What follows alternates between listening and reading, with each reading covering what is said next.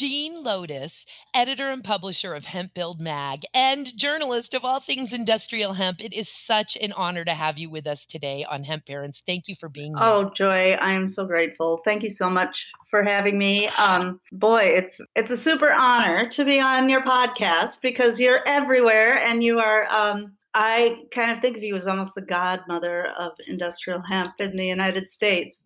You are such an angel. I love being your reflection, sister, because I sit here in awe of the incredible, important work that you're doing. Um, as many people know who listen to the show, Hempcrete, of all the thousands of products that can be made from hemp, is my favorite of them all, and hemp building materials in general. But Mine you know, too. I I've just been doing it a whole long time you know the, the hemp bug bites you it gets into your dna and then you just go go go same thing happened to me that happened to you i've just been i've just been doing it for a little over 30 years and boy have i had some uh, major assistance with that, especially in hemp building. I call her the, the first lady of hemp, oftentimes, um, Anndrea Hermann uh, in hemp building. And so I'm just so grateful for those opportunities. But you're in Texas right now, from what I understand. I my heart was so hurting that I was not able to attend the Hemp Building Summit, which just took place in Austin. And the hemp building world is getting really huge here. So, A, I want to hear about the Hemp Building Summit. But before we go there, let's talk, Jean, about what brought you to hemp. How did you get interested in hemp? What is your story, gal? Well, um, I have been a journalist for about 30 years, and um, I basically uh, I had a beat at United Press International, and people of a certain era will know that company formerly was UPI was formerly sort of like Associated Press. It was a it was a news agency service that you could just get and put stories from it in your newspaper so I had the most fantastic beat. I had the Western United States, anything I wanted to write about. As long as I could get it past my very sharp and demanding editor, I could write about it. But every time I wrote about industrial hemp, you know, now you can tell on page views how many people are reading it. And so, since I was based in Colorado, I'm in Fort Collins, Colorado. And since I was based there, I was sort of in the epicenter of hemp there. And um, a friend of mine actually was buying biomass and had me take him around to a couple farms and I was just loving it. And then I would write about it, and then people would just read about it.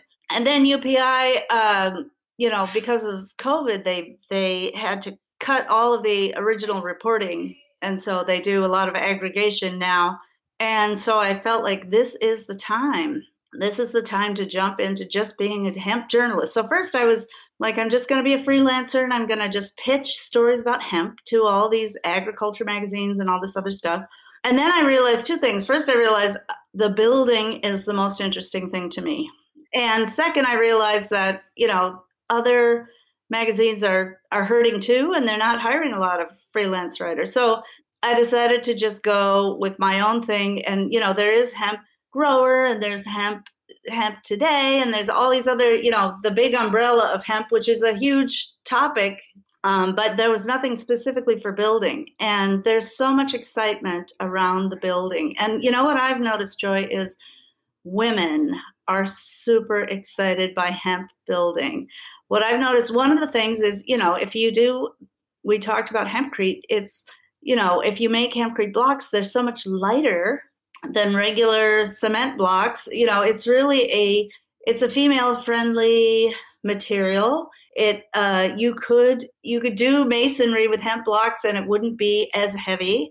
And I think just the the whole democratic democratization of housing, which is super important to me as a mother of college age kids. You know, they tell me I'm never going to own a house you know and when we talk about young people facing that it's it's very unsettling to them. Um, and it just you know the price of housing is so high and the they say there are 5 million too few housing units in the United States. So it's a crisis. It's just an an outright straight up crisis. Not, not It is a crisis. Not to mention the fact that the housing we have of course is by and large constructed of off-gassing temporary inferior materials. Exactly. And they're specifically designed to fall apart when the mortgage ends, right? There's planned obsolescence. Obsolescence. So your your uh, drywall will just decay or whatever, and then you know the whole mold issue.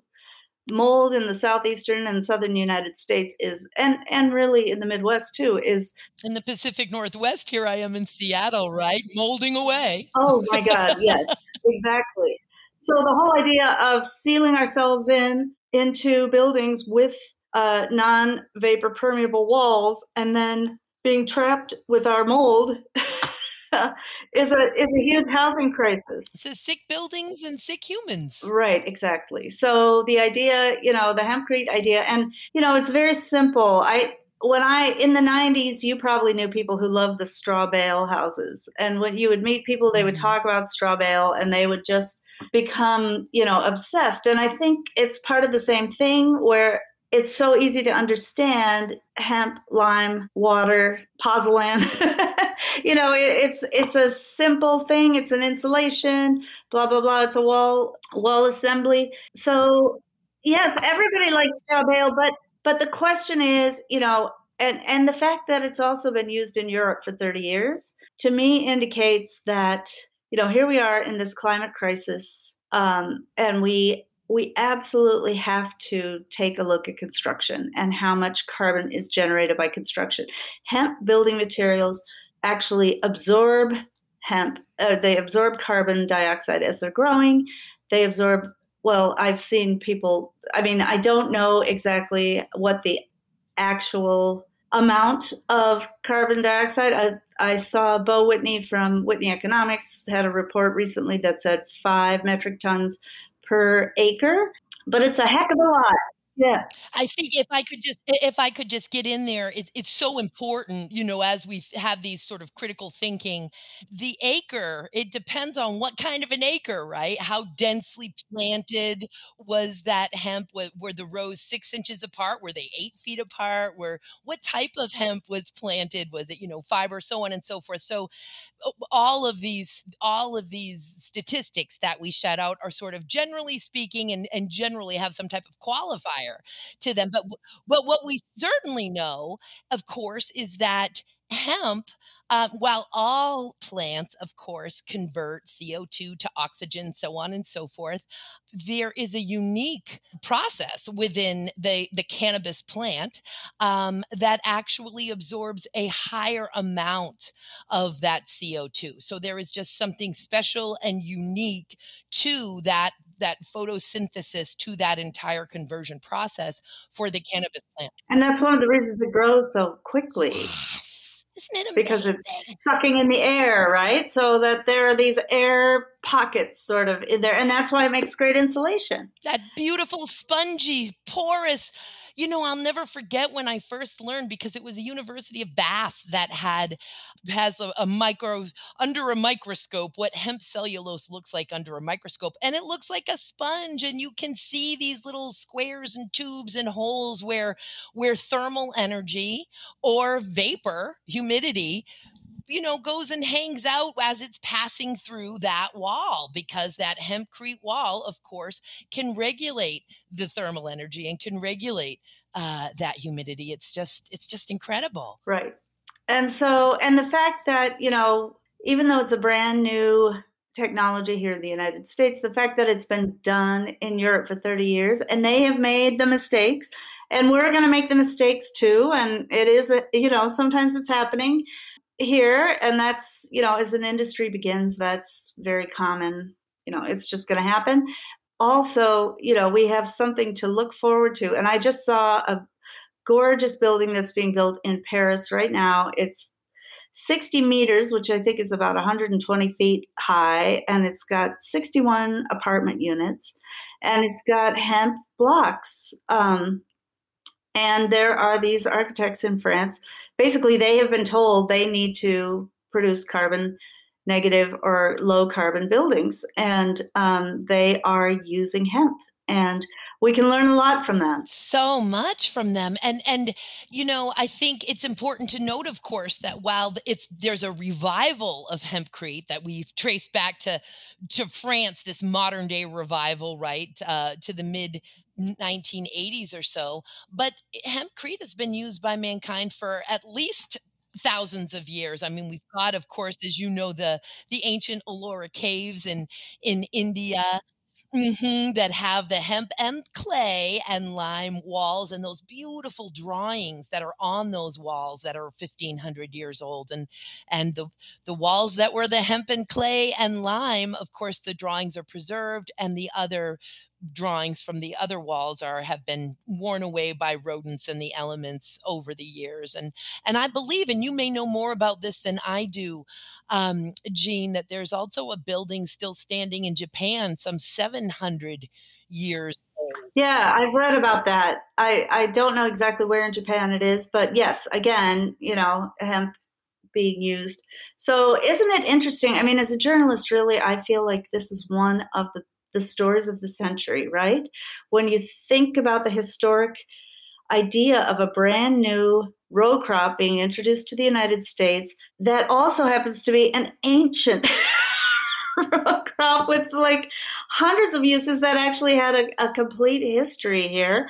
Not always a great history, a history of enslavement, a hard, you know, a plant that was difficult to process even then, and it is now. We're having decortication issues here, um, but that has been used for just hundreds and thousands of years. And the fact that we took this bizarre science fiction alternate universe route that we now you know make everything with petrochemicals that we could have made with the carbon in the hemp plant and other plants so interesting as a journalist i see that you know fascinating to me and I, I just see it as like one of the best stories to be reporting on ever. Most definitely. And and despite the sort of oatmeal like and lightness uh, that you described earlier of hempcrete we're talking some seriously strong stuff with depending on how close you are to a to a pole or to the equator would determine how thick your wall needs to be in order to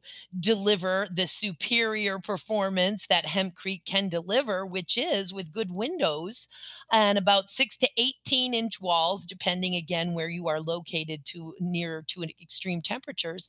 We're talking about being able to keep your home about 60 degrees Fahrenheit in an interior ambient uh, uh, temperature year round without a heating or a cooling system you know which is so hard for people to to comprehend but we are so not blowing smoke up skirts here. I mean i you know hemp technologies built of course the first fully permitted hempcrete home uh, in the united states for the the then mayor of asheville north carolina and of course they beautiful house. isn't it gorgeous? It's just so yes. incredible I, I was so blessed to be able to tour that home. And you know it's got the two fire places and some other units of heating and cooling. Um, but, you know, they barely are ever used at all, even during those winters. And that's on the side of a mountain, that house, because, of course, uh, thermal capacity and thermal conductivity, which are two concepts that are pretty difficult to reconcile, except for with hempcrete.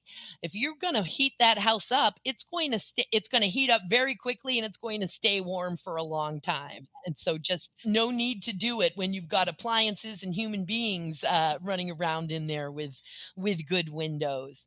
Let's talk for a minute about the projects that are exciting you the most about what's going on in the United States. I know you are very close with, as am I, the U.S. Hemp Building Association, and they're so wonderful. I mean, Jacob Waddell, what an incredible gift he has is um, and has been to the hemp building industry. His leadership, his drive, his skill skills, his experience, and a fantastic board.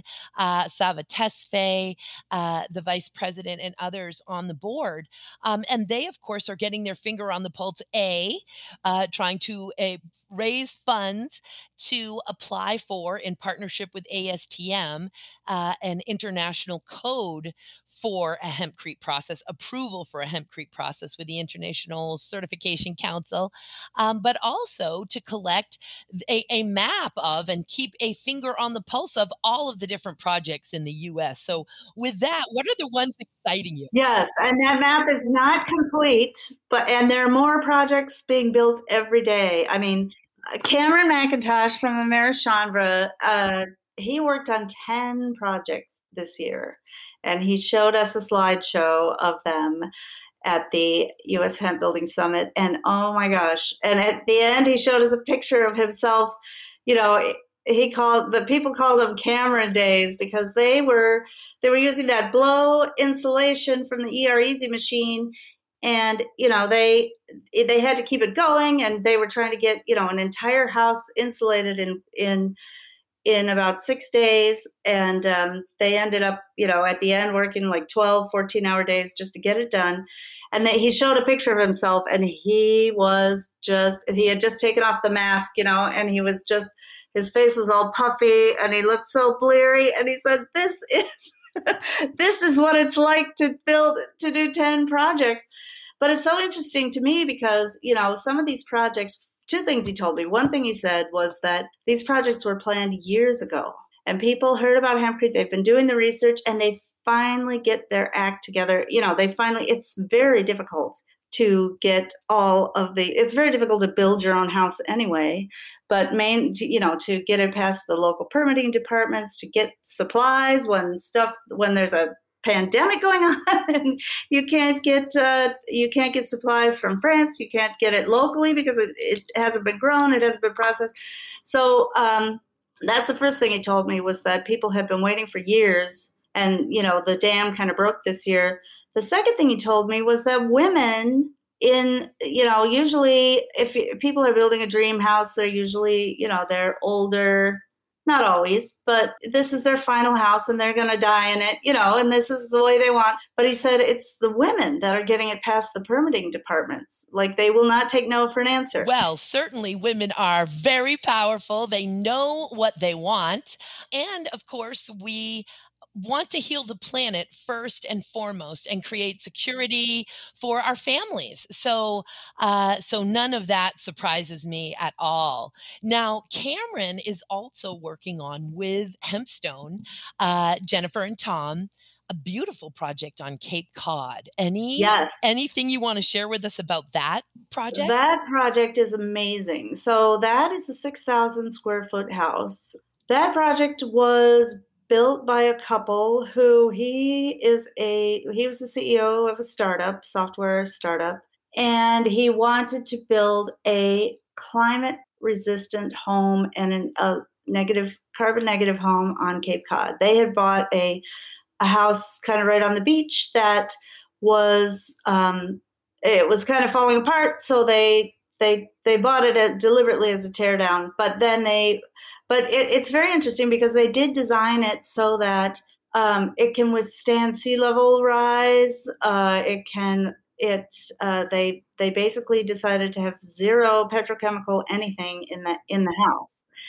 And when they um, what they wanted to do was also to show how a large project like that could be done with an industrial technology. So Cameron McIntosh has the the one man sprayer, the ER Easy, and there are a number of them here in the United States. He actually he actually distributes those, but there is another.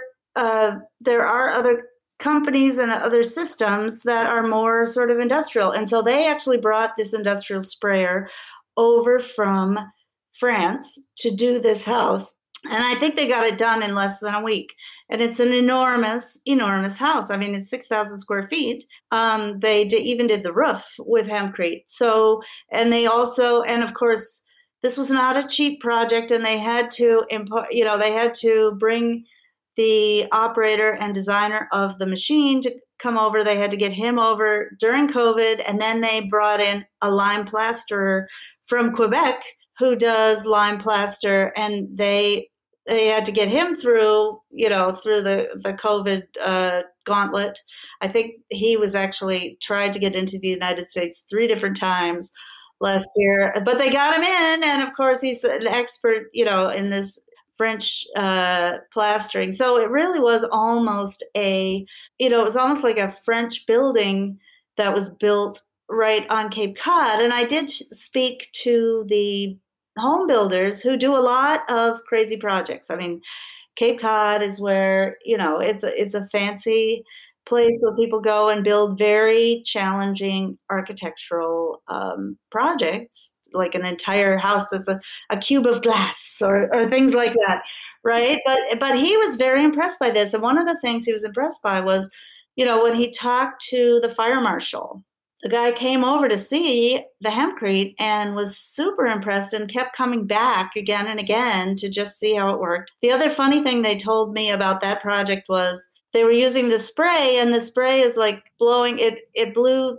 the lime out of one tube and the hemp out of another tube and the hemp was like blowing in the wind over into the neighbor's yard and of course if you saw insulation being blown into your yard you'd have a fit because it's toxic right and you don't want this all over your yard. Well, but except for this, it's not toxic. Yeah, so this they ran. this is not toxic. This is a plant material, you know. Um, and and it was such a change. And um, I will say that uh, Mike Montero's company, he's the owner. He has a, a new startup that is a hemp startup called M Pactful Ventures and they are the idea was you know bring this machine over show how it can be used on a large industrial scale show how you know this is the next step in the hemp industry in the building industry. And when we talk about carbon uh, you know carbon goals for 2030 carbon goals for 2050 we need to do something on an industrial scale. So that is why i feel that you know this is a this is a huge step and it really couldn't even have happened last year and it they estimated there were maybe 50 hemp buildings in the United States last year. Well another 10 built this year and it's just it's just exploding and all this hemp hurd is showing up because people were growing industrial style hemp and they're getting it processed. They're getting it processed in Kansas at South Bend Industrial Hemp, Melissa Nelson and Aaron Baldwin. So, um, yeah, it's just so exciting. So, really, we do have to think about, you know, some of the hemp builders that I've talked to in Britain and Europe. They say things like, "Well, this is just a, you know, this is a specialty product," and blah blah blah blah. And we we have plenty of work to do here, but we we do a lot of renovations and old buildings and and it's just not really it really hasn't caught on even though there's a marks and spencer grocery store in great britain. There's a hempcrete housing council uh, set of of buildings maybe 40 or 50 buildings a whole neighborhood out of it. Try and there's the triangle apartment complex absolutely in the uk 41 units and and you know there's an Adnams brewery uh, as well these commercial projects you know that have gone up. I you know i have been hearing people still say and when you've been working at this hemp building stuff for so long and understand the the kicking tires and the gaining traction you know it when you feel it and it is on like donkey kong um and okay well that's what i want to hear joy because I, I really do i feel it and i think what is happening is while we're still even hearing certain even proponents of hempcrete say it's a it's a niche thing and yes when we're talking about the united states of america and potentially 60 or 65 projects in our beautiful great big giant country it certainly seems small and niche and yes by the numbers, it certainly is as it sits today. The reality is we're talking about climate change. We're talking about housing crisis, we're talking about forest fires, and and when you so there is and we're talking about no longer poisoning the earth. The second next to transportation, building materials and construction are the biggest leave the biggest carbon footprint annually and construction by far leaves the largest footprint in our landfills, creating over 50% of the waste every year in our landfills, again, for these inferior, toxic, off gassing, temporary construction materials. So we put all of that together, along with also wanting to really give ourselves a great quality of life, which includes indoor air quality, which includes not throwing money away on energy systems to heat, to cool these poorly insulated homes. So all of that, all of that revolutionary plasma awesomeness um, comes together with hempcrete and I I don't believe that it is going to be niche uh, for too much longer. I don't think we have as a planet too much longer. Exactly. Um, there, this is just such a no-brainer. Is it not the biggest no-brainer ever, Jean? Yes, and and uh, it's interesting because you know some people complain, well, how can I get insurance to insure it? And Dan Margraf told me, you know, just I interviewed him in December. I can't remember when I interviewed him actually. It was it was in the late fall. He said to me, you know, the insurance companies should make people pay more if they don't build with hempcrete, especially in California. A hundred and ten percent. It's like it's a guaranteed going to burn your house to the ground if you're not using hempcrete. There you pay. Therefore, you pay the I didn't use hempcrete. My house is going to burn down surcharge you know, versus I built responsibly with hempcrete that will be able to survive, you know, this fire. Um, and by the way, would have also survived Hurricane Katrina. Yeah, exactly. You know, it, when we're talking about the the hygroscopicity of of this material, or at least, yeah, and also the mold issues. You know, recovering from any hurricane, you're going to have just the horrible mold, and that that just doesn't happen with the hempcrete. So because it's it's so acidic.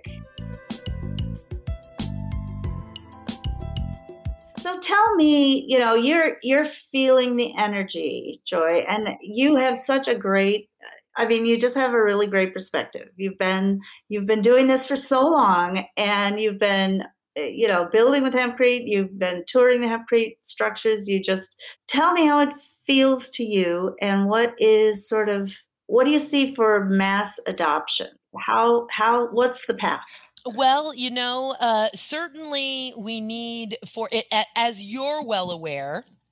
Um, everyone basically becomes an automatic, uh, an automatic um, activist every time they want to build a home here because uh, we we basically need to convince our local building and planning department to approve it. We don't have any real codes um, to to approve uh, this this building method. So even though we do have the European codes, which are well tested, completely, you know, they've been they've been absolutely well tested, and you know, it's just it's like the World Series. You know, like it's not really a World Series; it's really a United States thing. But you know, it's it's basically the U.S. building uh, codes just don't want to accept any international, even though they're called the International Code Council. They don't want to. They are not interested really in international codes. So we just have to work with them, you know. And we're not going away, right? We're not going away. Nope, not going away at all. And the other piece to that and then, of course, there's the FTC's R value rules, 16 CFR 460, CFR being the Code of Federal Regulations, which is really the regulations for the labeling and testing of insulation. Uh, and I know that ASTM and USHBA, US Hemp Building Association, are also working together at, as a strategy to to meet the requirements or start to meet the requirements of 16 CFR 460 by coming up with uh, some standardized ways to figure out what the mix is. Because under the current rule, really every type and size and and uh, I'm sorry, every type and formula of insulation needs to be tested, um, and so there's a strategy to help get us going here um, with a more of a basic mix, right? And that's also to just encourage innovation as well. Because if people can come up with, I heard some people talking about trying to come up with an, a formula that was a blow in insulation that did not necessarily need to have perfectly clean hurd. And, you know, if you don't have to decorticate to such a, a super clean condition and you could, you could cut back on some of the decortication, it would drop the price of hurd. So a lot of different people are really innovating on every little step of the supply chain, and God love them. And um, they really, and that was part of the reason that U.S. Hemp Building Association is trying to have the very the method of testing uh, and as opposed to the materials as opposed to a you know a, a formula a patented formula that you have to use that has to be on the shelf at home depot um, they don't want that. They want people to be able to innovate, and that is the right approach. Absolutely, that is the right approach. And in, in the time that we're living in, that is absolutely the right approach because I think all of this hundredth monkey sort of tipping point is is happening and then it's going to be go time and we need people to be able if it is safe if it works if it performs then we need people to be able to use the material that is available to them locally and when we talk about and thank god for south bend industrial hemp and of course i've had melissa on the show uh, that processing like crazy ultimately, as you well know, Jean, we need, because this is a heavy crop, it needs to be economically viable to move around. And we can't all be sending our herd to Kansas, right? Ultimately, we will have infrastructure and processing facilities within every 50 to 100 square miles of of that biomass feedstock and while there will certainly i think be regional pl- spots for infrastructure and manufacturing. Maybe certain regions are more grain, others more fiber, um, and then of course we'll have still some a small amount of extract. And I only say a small amount because we've learned the hard way here in the United States that it takes a little bit of hemp to make a make a whole lot of cannabinoid distillate or cannabidiol CBD distillate. So, um, but ultimately that's what we really are going to need to deliver on the promise but i think the fact alone uh, that south bend industrial hemp is so darn busy and of course as you well know we've got ind hemp uh, in montana and and some other uh, processing facilities going up that is showing us the the, the desire um, in to move all of this industry forward. People want to deliver on this dream and they are willing to send it to Kansas. Right. Consumer demand is there. It is there. It is a hundred percent there. Now you are also, uh, by the way, your uh, your website alone, hempbuildmag.com, is such an, a tremendous resource. Jean, the work that you do is just so important. That's the point. Yes. Obviously, I mean, it's just and and your resources, your what I would call your resources tab, you have beautifully and appropriately called the community tab. So when we go into the community tab, there are just multiple resources. You've got the knowledge base Um, you've got links. Um, I want to talk about what you're doing at Clubhouse and the directory that you're creating for a moment. So, other ways, not only do you have the magazine, which currently is a free magazine, I don't know if it will always stay free, but currently, is it free? I think it needs to stay free because for me, you know, part of the one of the things I think YouTube is absolutely the best way to find out about hempcrete, right? Because people, there's so many fantastic videos that have been uh, made, and you know the be- the building systems, you know all the different ones, the bricks, the the blocks, the the hand, the spray, blah blah blah blah, all of that. You can you can describe it much better with the video, right? But the second tier is, you know, researched articles. And I do believe that people need to be able to come to a place where they hear about it and then they say, what is that?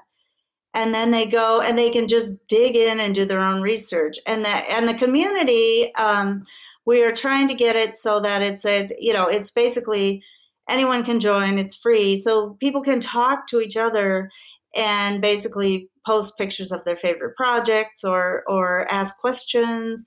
And um, we'd love to have more people in the in the community uh, but the idea is that and and uh, you mentioned clubhouse. We meet on clubhouse on the clubhouse app every thursday. It's called the hemp building room.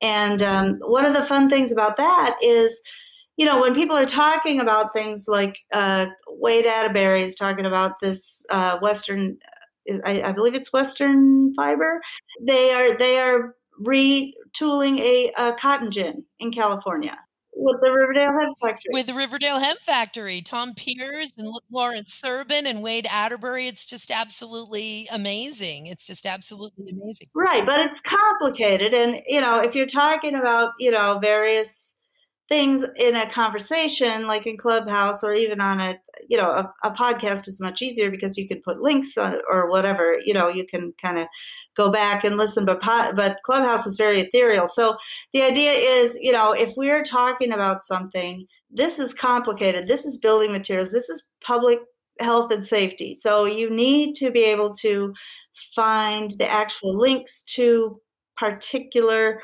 legislation or the links to rules, regulations, blah, blah, blah, blah. So um, that's what the community's for, is to make sure that you can go in there and find, you know, people can post white papers or whatever they need to do. And then people can really do a lot of research. And I, I do believe that as long as people are doing research, the demand is just going to explode. And you have seen that, I'm sure, Joy. So much so. And and another thing that I have to say about Hemp Build Mag, um, Hemp Build Magazine, as it were, the full title, is uh, that reliability and accuracy is everything. And I I even had a few years ago, I was interviewed by the New York Times. They were doing a story on hempcrete. It was a written interview. I wrote the answers. And yet and yet still. God bless the new york times. Um, i couldn't believe the major flaws in that article. It's like I, I literally wrote the answer and yet still there's just wonky inaccurate facts coming out and you have just continued to take the time and have invested already so much time and are such a huge part of the hemp building community uh, that you have a, a sophisticated command um, and at, at and certainly at the very least know what you don't know at the very most have a sophisticated command on the underlying issues on the challenges and bring forth news and articles that are accurate that are factual and that don't make us cringe they're wonderful Yes, well, and if anybody cringes, I mean, it is the internet, and you know, accuracy is the most important thing. So I'm happy if I get something wrong.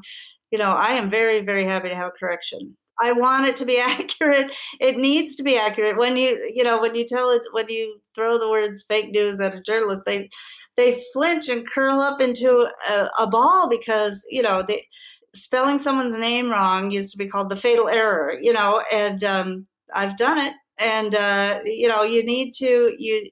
Anyway, the point is accuracy is not an embarrassing thing. Accuracy, both the interview subject and the reporter want accuracy. So let's let's make sure that's there. So yeah, that that is one of the things. And you know that some of the wishful thinking, you know, there's a lot of content on the internet that's cannabis related that's wishful thinking. A lot of it, you know, things like they're going to be making Legos out of hemp plastic next year. You know that. And it's like it's like whack a mole. Like that's been a three years ago we ended that one, and just recently I saw somebody repost it. It's like whack a mole. No, we already debunked that.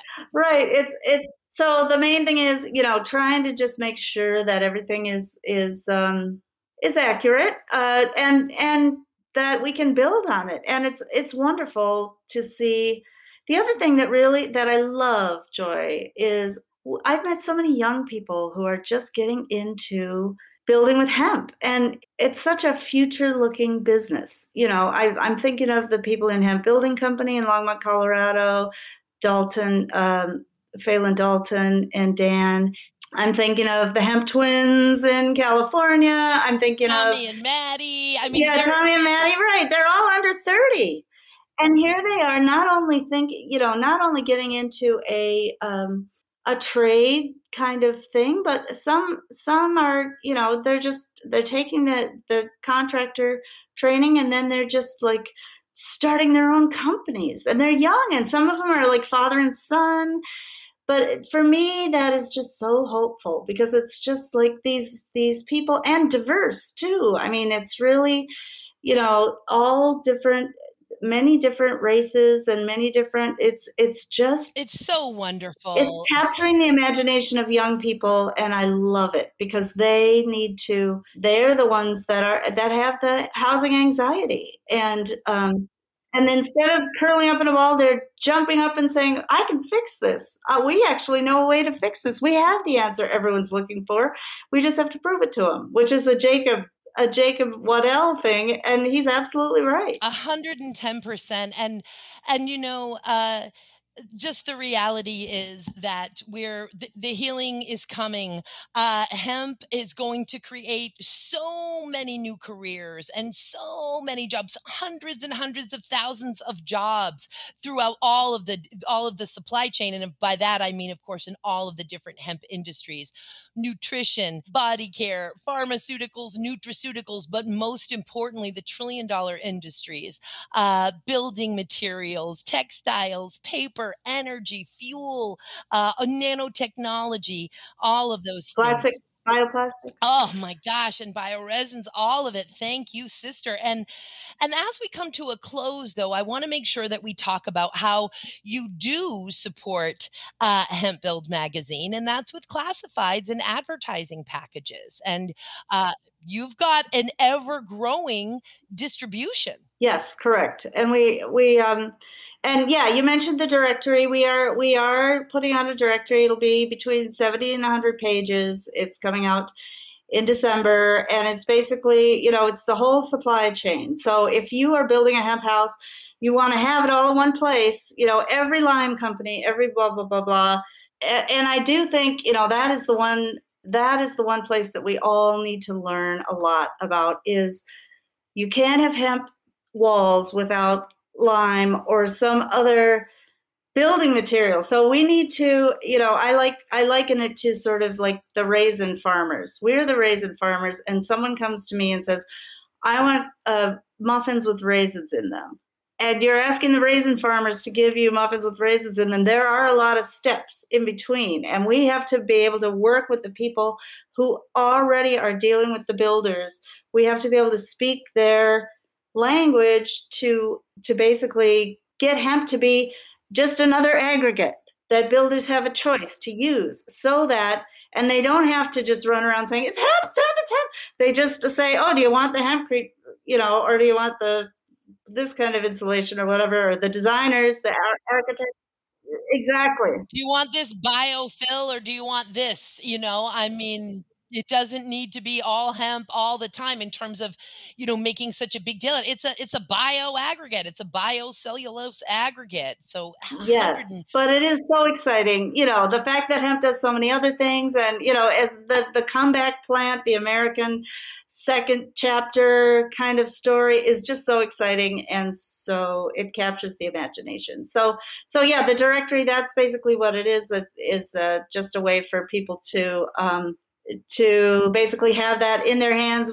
and and we're planning to put one out every year. So uh, obviously by next year it, it might be twice as big because there will be so many so many new people joining up. I was just going to say, we need to train up that workforce. I mean, poor Cameron, he can't be flying everywhere, right? He's in Pennsylvania, and I'm pretty sure Cameron would like to be busy with Pennsylvania projects, local, and so on. And and of course, we're making a big deal about Americhanvre, and as well we should. Cameron McIntosh is a hero, but we have so many hemp builders now, and and they will continue to to multiply that hemp building directory is a very valuable piece of information that is forthcoming. I bought mine the minute i i think i purchased i know you did and i'm so grateful. within 60 seconds of getting the email because we get a big a good deal on the pre-sale for this directory. So folks if you're listening and you are interested in and have your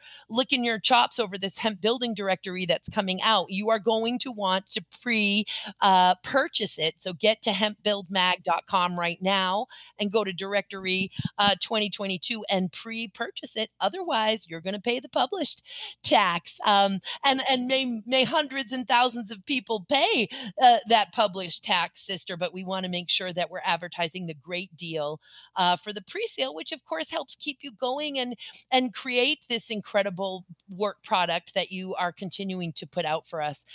Yes, thank you, Joy. And it's it's true. We're um, it's such an adventure. It's really it's really cool. And I'm actually bringing my sister to a hemp building workshop here in Texas this weekend, and uh, it, it's just going to be great it's going to be fun. So awesome sharing it, sharing it, sharing it. I just my favorite smell in the world is curing uh, hempcrete. That's literally my favorite smell. I know, doesn't it smell like a, a the smell is definitely something that you notice right away when you walk in to the building before the lime has been put on, and the the the smell is it's like it reminds you of like a a summer day in a hayfield or something. Mm it's just clean. Eh, there's something so clean about it. I, you know, I don't know what to, I don't know how to describe it other than when I have curing blocks from workshops, I stick them in the the bedroom uh, bathroom, close the door, turn the heat on, and then when I open up the door, it, it comes out. Oh yes, it's oh, wonderful. It's just huge, clean waft.